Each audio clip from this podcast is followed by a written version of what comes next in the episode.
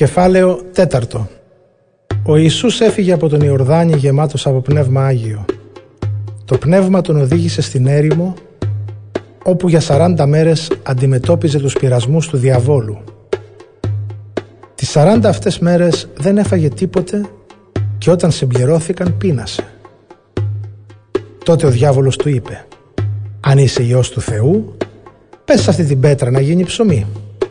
Ο Ιησούς του απάντησε «Η Γραφή λέει ότι ο άνθρωπος δεν ζει μόνο με ψωμί, αλλά με κάθε λόγο που βγαίνει από το στόμα του Θεού». Ύστερα ο διάβολος τον ανέβασε σε ένα ψηλό βουνό, του έδειξε σε μια στιγμή όλα τα βασίλεια της οικουμένης και του είπε «Θα σου δώσω όλη αυτή την εξουσία και τη λαμπρότητα αυτών των βασιλείων. Σε μένα έχει παραδοθεί και τη δίνω σε όποιον θέλω εγώ. Αν λοιπόν με προσκυνήσεις, θα είναι όλη δική σου». Απαντώντας ο Ιησούς του είπε «Φύγε από μπροστά μου σατανά». Η Γραφή λέει τον Κύριο το Θεό σου θα προσκυνάς και μόνον αυτό θα λατρεύεις. Τότε ο διάβολος τον πήγε στα Ιεροσόλυμα και τον έστησε στο πιο ψηλό μέρος του ναού και του είπε «Αν είσαι Υιός του Θεού, πες από εδώ κάτω». Γιατί η Γραφή λέει ότι θα δώσει για σένα εντολή στους αγγέλους να σε προφυλάξουν και ακόμη θα σε σηκώσουν στα χέρια για να μην σκοντάψει το πόδι σου σε καμιά πέτρα. Ο Ιησούς το απάντησε η Γραφή λέει ότι δεν πρέπει να βάζεις σε δοκιμασία τον Κύριο το Θεό σου. Αφού ο διάβολος τέλειωσε με όλους τους πειρασμούς, έφυγε προσωρινά από Αυτόν. Ο Ιησούς επέστρεψε γεμάτος με τη δύναμη του Πνεύματος στη Γαλιλαία και η φήμη του διαδόθηκε σε όλα τα περίχωρα.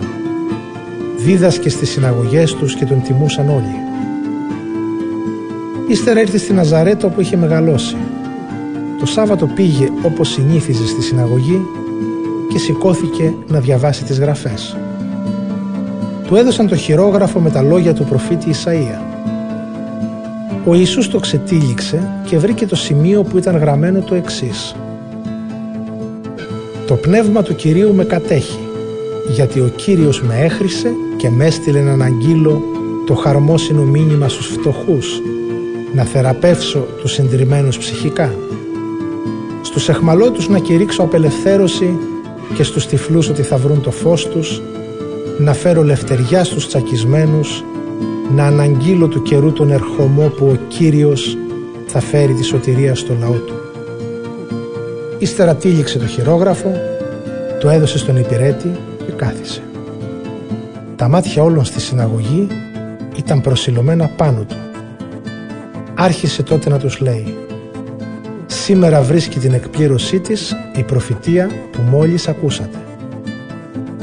Όλοι συμφωνούσαν μαζί του.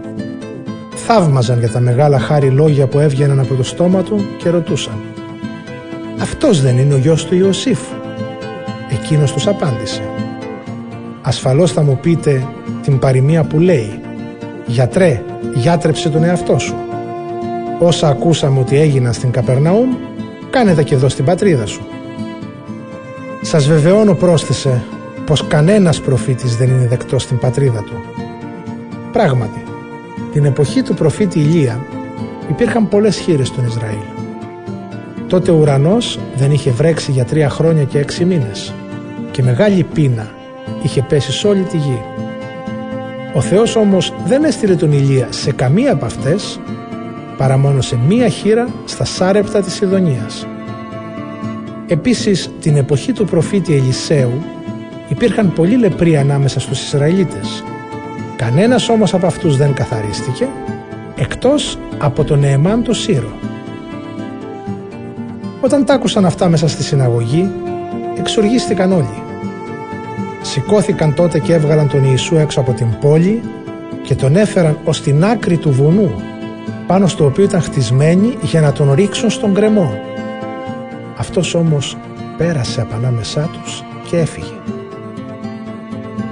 Κατέβηκε στην Καπερναούμ πόλη της Γαλιλαίας και το Σάββατο τους δίδασκε. Όλοι έμεναν κατάπληκτοι με τη διδασκαλία του γιατί μιλούσε με αυθεντία. Στη συναγωγή ήταν κάποιος που κατεχόταν από πονηρό δαιμονικό πνεύμα. Αυτός φώναξε με δυνατή φωνή.